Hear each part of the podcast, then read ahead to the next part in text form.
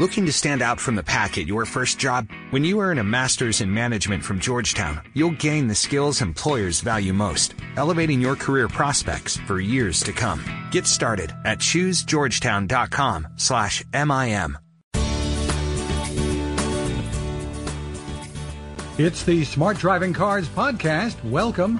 I'm Fred Fishkin, along with the Faculty Chair of Autonomous Vehicle Engineering at Princeton University, Alan Kornhauser. Hi, Alan. Hi, Fred. And we are happy to be joined today by the Deputy Director of the California Department of Motor Vehicles, Bernard Soriano. Welcome, Bernard. Ah, hi, Alan. Hi, Fred. Thanks for having me on the show. It's an honor to be here.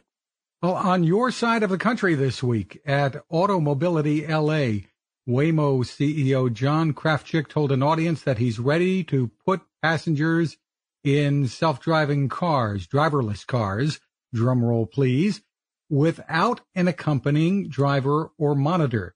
He said the change is, quote, coming soon. Bernard, seems like Waymo has been on the edge of this for a few weeks now. Yeah, Waymo has been at this for quite some time.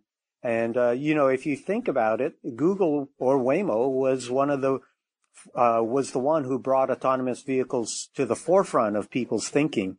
I mean, when just a few short years ago, they made public what they were doing in this space. And for the first time, people began to realize that this self-driving car concept was, uh, or a self-driving car thing was more than just a concept, right? It was more than just a far off dream. It's, it's quickly becoming a reality and it truly is an exciting time. So good, good things are, are, are happening and we're excited to see what transpires. Alan, we've been talking about this uh, and it looks like, well, coming soon. Uh, yes, and um, I, I, hope they don't delay it two weeks uh, in their announcement as they did when they moved the person to the back seat. They tell us right away, or that the first passenger that actually gets a ride and looks around the vehicle and says, "My goodness, uh, there's nobody from Waymo here." Will um, you know tell the world? Well, Waymo is also seeing its fleet, saying that its fleet has now reached uh, four million self-driven miles. That's pretty important too, right? Well, yes, what? of course. I mean, that's that's a non-trivial number. What what about that, Bernard? Much of that's yeah, in California. So, you know that that that's a that's quite a big number, and they've been testing for a number of years here in California. In fact, Waymo was the third company that was approved for an autonomous vehicle testing permit, and before they they were even permitted, uh, before we had our regulations in place, they had been testing in our state for quite some time. So they've they've got quite a bit of experience. They've got quite a bit of um, knowledge about the streets, as well as quite a bit of on-road um, testing uh, with their with their technology as they have as they've developed it.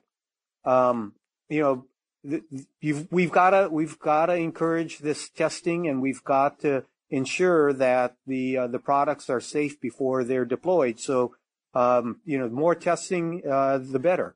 Now, a lot of this is also taking place uh, where Waymo has been picking up passengers in, in and around the Phoenix area as well. Bernard, last month, you, re, you released revised regulations for driverless testing and public use of autonomous vehicles. Give us an idea where things stand now in California. Yeah, so we, we released the revised regulations last month, and those were, were revisions to the initially published regulations um, from earlier this year. Uh, and we're now going through the formal rulemaking process. And that entails analyzing all of the comments that we've received on those revised regulations. And we're in the middle of that process. And we're working towards getting uh, this done, getting it approved, and getting it effective uh, in the first quarter of, of next year, of 2018. So we're excited about it. Uh, it's something that we've been looking forward to and uh, we're hopeful that um, you know we're at the uh, we're at the tail end of having our deployment regulations as well as our completely driverless testing regulations in place for all of the uh, all of the companies. Now, Lyft has been granted a permit, I think this week, from the state of California to test autonomous vehicles on public roads. What can you tell us about that? Yeah, so you're right. Lyft was uh, was recently given a autonomous vehicle permit. They were the 45th company that has been approved since we've had the regulations in place. Uh, those regs have been in place since September 2014, and um, you know at the end of 2014 we had seven companies that were approved, and then at the end of uh, 2015 we had uh, somewhere in the neighborhood of I believe a dozen companies and it's just ballooned. Uh, so we're at, number 45, and um, and Lyft is um, uh, approved to to conduct their testing. Uh, we've met with them. We uh, we have some understanding about what their intent is, um, and uh, we're we we're excited to see them with their permits, so they can they can do their their work. Um, you know, we we're really looking forward to having those um, regulations completed so that uh, companies that are in a position to um, to uh, uh, do some completely driverless testing will have a venue or a, a, path to do so. So, with respect to that, Bernard, ha- has anyone yet done uh, taking you up on your driverless piece? In other words, actually put vehicles on the road that had only passengers or had no one in, in the, in the vehicle on just a normal California roadway? Yeah. So, Alan, to answer that question, uh, no, no company has uh, uh, driven a vehicle completely driverless on our roadways, uh, and that's because our our current regulations prevent that.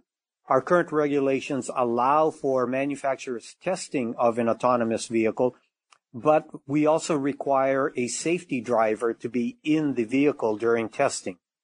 And so with this new set of regulations, um, we'll, we'll have the ability, or manufacturers will have the ability to conduct testing without a safety driver. So this will be the first time that they'll be able to do that. But but no one's taken you up on that yet. No, and and it's because they they can't uh, because uh, legally our, our, our regulations are not uh, not uh, completed, they're not approved, and they're not effective yet. Uh, but once they are, then companies would be able to uh, to avail themselves of the um, of of completely driverless testing. So and you, are expecting to see that in 2018, I, I gather. Right. Well, what we will have is we'll we expect to have the the um, the the process in place for companies to be able to conduct completely driverless testing should they be in a position to do so. What about trucks? How do they fit into the scenario from your perspective? Right. That's a that's a great question. So trucks and commercial vehicles is the next step, and uh, because our current regulations, as well as our proposed and revised regulations that we're working on now, have, have a limit. Uh, we, we're regulating vehicles that are under 10,000 pounds. And, um, and so passenger vehicles, we're not, um, considering commercial vehicles just yet. Commercial vehicles will be the next step that we take. So we envision starting to work on that, uh, working on commercial vehicles after we are done with the completely driverless testing and deployment regulations. Uh, so we're looking at uh, 2018 to begin that work. Can you share with us what what you feel some of your biggest challenges at the at the DMV are with regard to all this?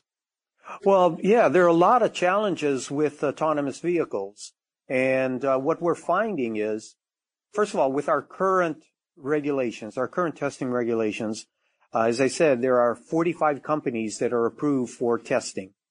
And they have to test, like I said, with a safety driver on board. As part of their permit, they have to do a couple things. One, they have to give us an annual report of what we're calling the disengagements of the of the technology. Basically, whenever the technology um, needed to hand over control of the vehicle to the safety driver, uh, there needed to there needs to be an accounting of that. So they we get that report on an annual basis. Uh, we also get reports of any crashes that have occurred during testing. And to date, there have been 51 crashes. And um, uh, those crashes I, I'll make a, uh, a generalization in that those crashes have been, you know, by and large, very minor. Uh, the typical scenario is that an autonomous vehicle coming up on an intersection and uh, coming to a complete stop at a red light before making a right hand turn, or coming up on an intersection and stopping at a red light, and as the light turns green, slowly accelerating. Um, and in that process, uh, a vehicle, a conventionally driven vehicle, um, bumping or or striking the autonomous vehicle at low speed, somewhere in the neighborhood of a mile to five miles an hour. Um, and that highlights something that is is an issue, and and that's how mixed traffic is going to occur. Uh, more importantly, how we as traditional drivers are going to behave around an autonomous vehicle. Uh, we're not used to being around vehicles or other drivers that follow the letter of the law. Uh, for example, we're used to if the light turns yellow and we're approaching an intersection, we're used to cars in front of us going through that intersection as opposed to slowing down, getting ready to stop. And so we're seeing these types of crashes happen. And, um, and so there's, there's a challenge there. And it's, the challenge is how the public behaves around autonomous vehicles. And one way to overcome that is, uh, um, some sort of public education, some sort of way to, to notify the public and to educate the public about autonomous vehicles and how the vehicles themselves operate on our roadways. Um, you know, I like to joke to, and say that these vehicles drive like like my grandmother drove, and and we're not used to that. We as society are, are not used to that. We need to be able to recognize that these vehicles are going to follow the letter of the law, and we need to alter our behavior to accommodate those vehicles on our roadways. I was going to say, my guess is, Bernard, that if you went a day in California with 51 minor accidents, you'd consider that a really good day with traditional drivers. Right. So that's um that's a good point, right? We're looking at a very small sample size right now. And you know, we have what 20 you know, we have 28 license 28 million licensed drivers in in California, 30 uh, 33 million registered vehicles in California. And um, the, these types of crashes that happen, these minor fender bender crashes, are not reportable. Um, so trying to do a, a, deep dive into comparing autonomous vehicles and the crash rates uh, with autonomous vehicles versus the crash rates with the general public is is going to be tough. We've got uh, we've got some staff on board now that are are going to be looking at the uh, at the crash reports and um, and doing an analysis on it to to kind of gain some understanding, generally speaking, about how autonomous vehicles are um, are behaving on our roadways and relative to crashes. And uh, so it'd be interesting to see what type of um, results we get. But you're right. Um, looking overall in terms of the number of crashes that have happened, um, you know, first of all, we're looking at a very small sample size. So um, more to be seen, but the, the conventional wisdom is that autonomous vehicles will no doubt re- reduce the uh, the number of crashes that have occurred. We just don't know by how much. Well, uh, Bernard, it seems like um, uh, your findings are, are basically putting all this between a, somewhat of a rock and, and a hard place. Uh, because on the one hand, um, uh, these vehicles are following um, uh, traffic rules and the, and the letter of the law, and um, and uh, therefore they're not um, um, in sync with us that basically flaunt the law. And so the um, you know the the move forward would be either we all start to follow the letter of the law or we program these vehicles to uh, flaunt the law the way we flaunt it, or something in between. I mean, how are we going to, how are we really going to deal with being between this rock and hard place? Yeah, Alan, that's a, I mean, that's a great question and, and a question that's been, been asked for a number of years now because as the technology was, was being developed, these are pragmatic issues that need to be solved in order for full scale adoption. I think I think it's clear that um, many of us would like to see the technology in place. We'd like to see the um, uh, the benefit. We, would like to see the benefits uh, be realized, and uh, and one way to do that is to have that very question answered about you know what is the correct way for a vehicle to be traversing on our roadways. Um, we have a set of laws that are in place that we are are to follow. And, and you and I know that, you know, while it is 65 miles an hour on the freeway, you know, if you do travel 65 miles on the freeway, you're, you're slowing down some, some traffic in, in, in certain areas. Um, so we, we operate, um, a little differently than what, um, uh, what the way that we're supposed to be operating.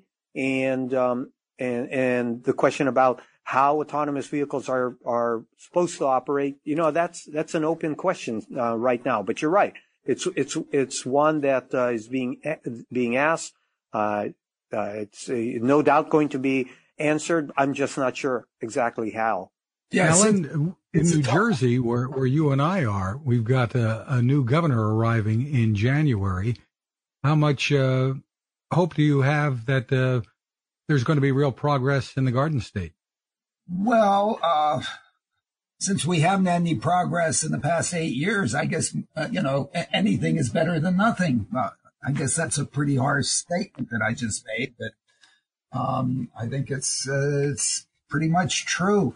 So I think that that um, at least um, in, in, during the campaign, uh, the new governor did indicate that yes, uh, New Jersey would like to be involved in science and technology, and uh, and uh, this new form of mobility. So um, I'm very optimistic.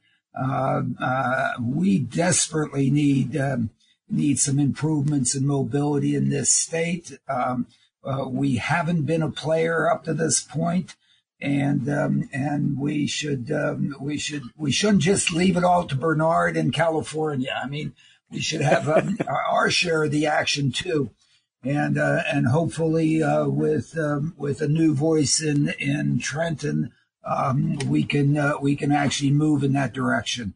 Uh, we have a lot to fix with our conventional systems, uh, but uh, we should really um, look for the opportunities, and in some sense, leapfrog California. You know, they've they've they've gone out there and, and set the standard, but um, we should just um, leapfrog over them and do even better. How about that, Bernard? well, Alan, you know, the, uh, you're much too kind with your uh, with your complimentary um, comments towards myself and, and California. But we we we don't see this as a race, and we don't see this as a competition. Um, you know, we we want to get this right. Uh, we don't want. We're not interested in being um, um, being first. We want to we want to get this right because uh, what does happen in California tends to influence what happens across the country. And, uh, uh, and so it, it's in our best interest to, to make sure that, uh, what we do in California is, is right and makes sense and, uh, and keeps the motoring public safe, uh, which is what our charge is. Um, and then that yes. being said, that being said about about making sure we coordinate with other states. You know, California is actively involved in um, uh, the American Association of Motor Vehicle Administrators, or AMVA, which is made up of all of the different states. And California is the chair of the Autonomous Vehicle Working Group, uh, to, so that we ensure that we have some consistency throughout the country um, relative to how autonomous vehicles are being administered. So, Bernard, yes, we of course uh, really appreciate what California has done uh, there, and uh, and uh, want to learn from what you've done, and um, and both help us and help you uh, improve even more. And uh, I think that that's that's a sense of cooperation that, that, that we all want. We have a few different challenges than what California has, um, in part in part with weather, and some aspects density, and other aspects older infrastructure. Uh, but uh, I think again, um, uh, the the uh, everybody looks to to uh, work together because it seems like there's there's only good news associated with this technology. We have a couple of other things we want to touch on as well, guys. Uh, TechCrunch is reporting that the Russian software company Yandex has taken its prototype self-driving taxi out for a real-world test in the snow last weekend. It wasn't on public roads though, but the Prius prototypes drove about 300 kilometers in all. Alan, snow is pretty challenging for the technology when lane markings and, and those kinds of things are no longer visible. Well, of course. I mean, it's challenging for us. That's why, you know, on, on I 70 in, in Vail Pass, they have these big poles that are red that, that will stick out, uh, you know, above the snow so that we can see an edge. So, uh, in some sense, uh, these vehicles are going to um, have to sense uh, those markings uh, to be able to uh, to to deal with it. Interesting. And finally, the consulting firm KPMG has a study out this week that says self-driving car services like those planned by Uber and Lyft and others could cut demand for sedans in half in the next 12 years. The study goes on to say many families by 2030 will no longer need to own a sedan for commuting, day to day things, but may continue to own a larger vehicle for longer trips. Your thoughts? Uh, whatever. I mean, it's somebody, I, I don't know. Um, it really depends on to the extent that, that, uh, that the mobility is, uh, is offered at an affordable price and that we really do uh, have the driverless out there safe. Um, as I've to have that many trips uh, served, such that you give up um, uh, that many vehicles, uh, you have to be driverless. Uh, Uber, Lyft, Didi can't do it. There aren't enough um, uh, gig workers to provide that mobility. so it, it, you can only get to that point with with driverless uh, with the ability to put the vehicles out there without a driver. And as uh, Bernard has indicated, um, they've yet to go the first mile in California that way. So until we get there and uh, really show that that is acceptable and that the way these things drive are the way people like to travel and are, are willing to basically reach in their pockets and pay for it, and pay for that instead of going down to the local Chevy dealer and buying a, a car. Um, um, that's what it's going to require. So um, uh, we have a long way to go yet, uh, a long way technologically to go. It could go very fast, as we've discussed discussed in the past. Uh, but uh, you know, those are those are uh, uh, forecasts that um, you know, somebody just has their wet finger up in the air and whatever. Well, that's it for this edition of the Smart Driving Cars podcast. We want to thank Bernard Soriano from the California Department of Motor Vehicles for joining us. Find us at smartdrivingcar.com, on SoundCloud, and look for my tech reports at techstination.com. I'm Fred Fishkin along with Alan Kornhauser. Thanks for listening. With 25% off all new and up to 70% off previously leased furnishings, do you really need a better reason to party? We don't think so. Come visit our new CORT Furniture Clearance Center with more than 9,000 square feet of new and previously leased furniture and decor for your home and office. Sofas from $199.99, bedroom sets from $399.99, dining sets from $299.99, and more. Free food, prizes, and fun all weekend long at our Chantilly CORT Furniture Clearance Center at 13946 Lee Jackson Memorial Highway or go online at courtclearancefurniture.com.